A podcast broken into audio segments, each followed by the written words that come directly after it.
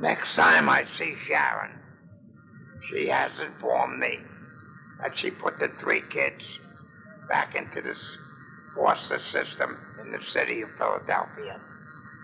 I just say to her, you're out of your fucking mind. But anyway, we start visiting. The authorities called this Bill's parents, the fella, the father of the of the little girl and little boy. The authorities called his parents and, and put the little girl in in their custody.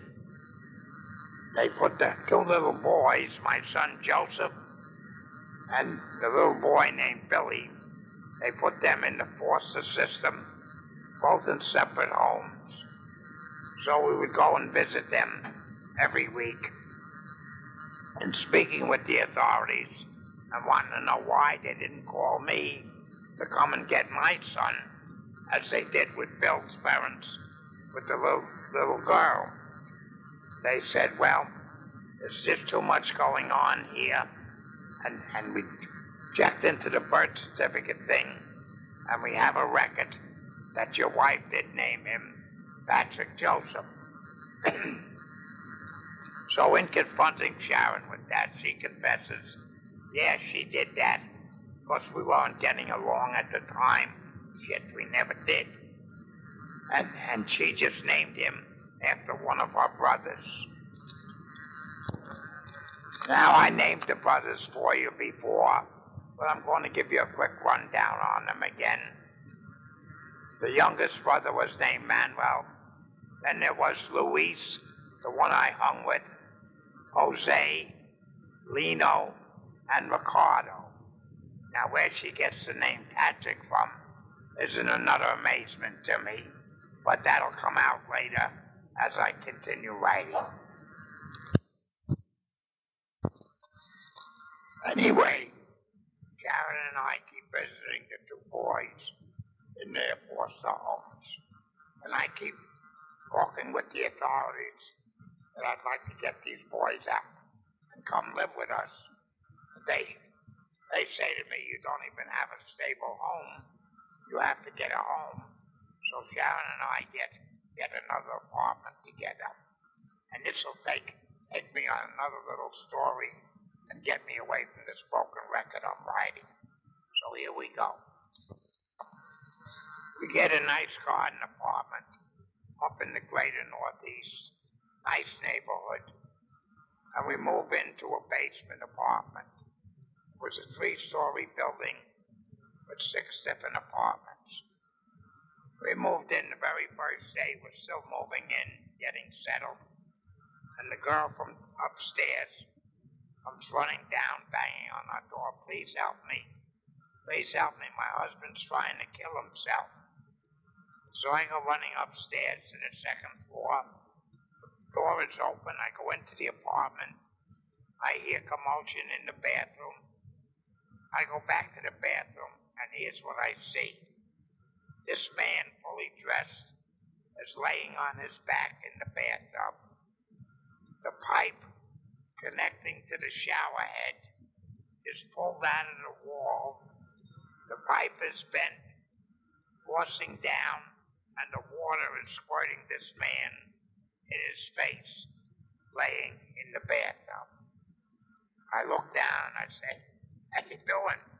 He says, All right, he says. He says, Do you drink? I says, Yeah, I do. He says, I got a bottle of Southern Comfort in the kitchen on the counter. There's a couple of glasses there. How about getting it for me? I said, Yeah, sure. You want to be all right? He says, Yeah, I'm fine. So I come back and I look the situation over.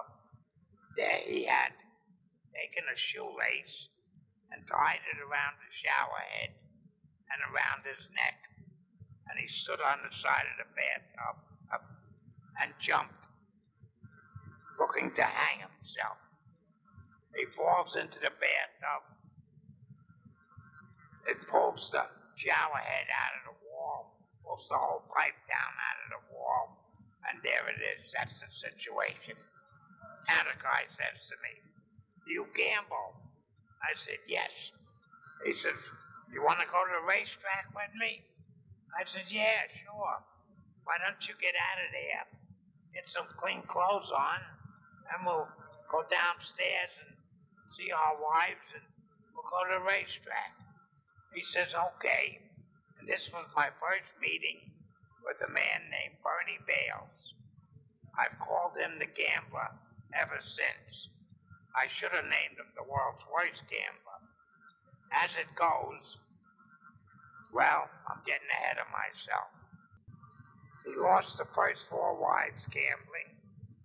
He lost four businesses, four sets of children, four homes. Bernie was the world's worst gambler.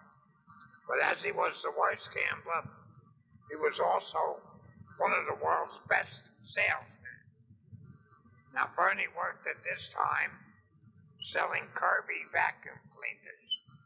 That was a new, upcoming, super duper vacuum cleaner. And Bernie explained to me he was a regional manager or something, and he had several people working under him, and he got a commission on everything they sold. And he had to stop at his office and pick up a couple Kirby vacuums and stop along the way and see if he could sell one or two so he'd have some money to go to the racetrack. Now, Bernie explained to me, to me these vacuums ran him very reasonable. I'm going to take a guess and say they cost him maybe $35 and they sold for 700 or whatever you could get. So he picks up a couple Kirby vacuums, puts them in the trunk of his car. He gets a little list off his desk of what they call leads. Somebody that he thinks he may have a chance to sell a vacuum to. And we head down the road. His first name on his list. I was bad a gambler as Bernie Bales was. Just the opposite. He was a crackerjack salesman. I went with him for these two demonstrations he was going to put on. First of all, the Kirby vacuum cleaning office calls people at random and tells them their name has been selected and they've won $20 worth of food coupons at their favorite grocery store. All they had to do was let their man demonstrate this Kirby vacuum for them. So Bernie Bales rings the doorbell. This woman comes to the door. Bernie Bales hands her her $20 worth of food coupons that she's won and says that he's going to demonstrate this beautiful Kirby vacuum for her. It's the greatest vacuum in the world. And she explains to him she had just bought a Hoover vacuum a week or two ago. Now, Hoover was the number one name at that time in vacuums. That was also an expensive vacuum that sold for maybe $500. So Bernie sticks his foot. The woman tries to close the door, and Bernie sticks his foot in the door. And he keeps talking and talking. He finally convinces this woman to open the door and let him in with his Kirby vacuum to give her a demonstration. He explains to her that I'm I'm I'm a new new guy learning the vacuum business and I was here to listen to his demonstration. So she lets us in. Bernie, Bernie proceeds to give her a demonstration. What a demonstration. He spills dirt all over her rug and he vacuums it up. He, he just goes on and on for maybe a half an hour, maybe an hour. At the end of this this little seminar he gives, he ends up taking the woman's vacuum, the Hoover, that she just purchased a week or so ago. He tells her he's going to give her the two hundred dollars she put down on this Hoover vacuum. He's going to deduct that from the price of the Kirby. He's going to pay off what she owes on the Hoover. She can have the Kirby. And he ends up taking the brand new Hoover out of this woman's house. He ends up taking $200 in cash from the woman and has her sign a contract where she's going to pay another $500 in payments over time. That was amazing to me. I thought I had a license to steal. This guy was a genius. I go with Bernie to his second demonstration, where again he takes two, three hundred dollars in cash from the woman, as a sign of contract that she's going to pay it off, and now he's got four, five hundred dollars in his pocket. He says, "We'll go to the racetrack." You don't like to go with such little money, he says. He says, but he explains to me how he embezzled quite a bit of money from the Kirby office and had lost it gambling. And it had to be replaced within the next few days. And that's why he was trying to kill himself, and now he's got to see if he can win the money to replace what he had stolen.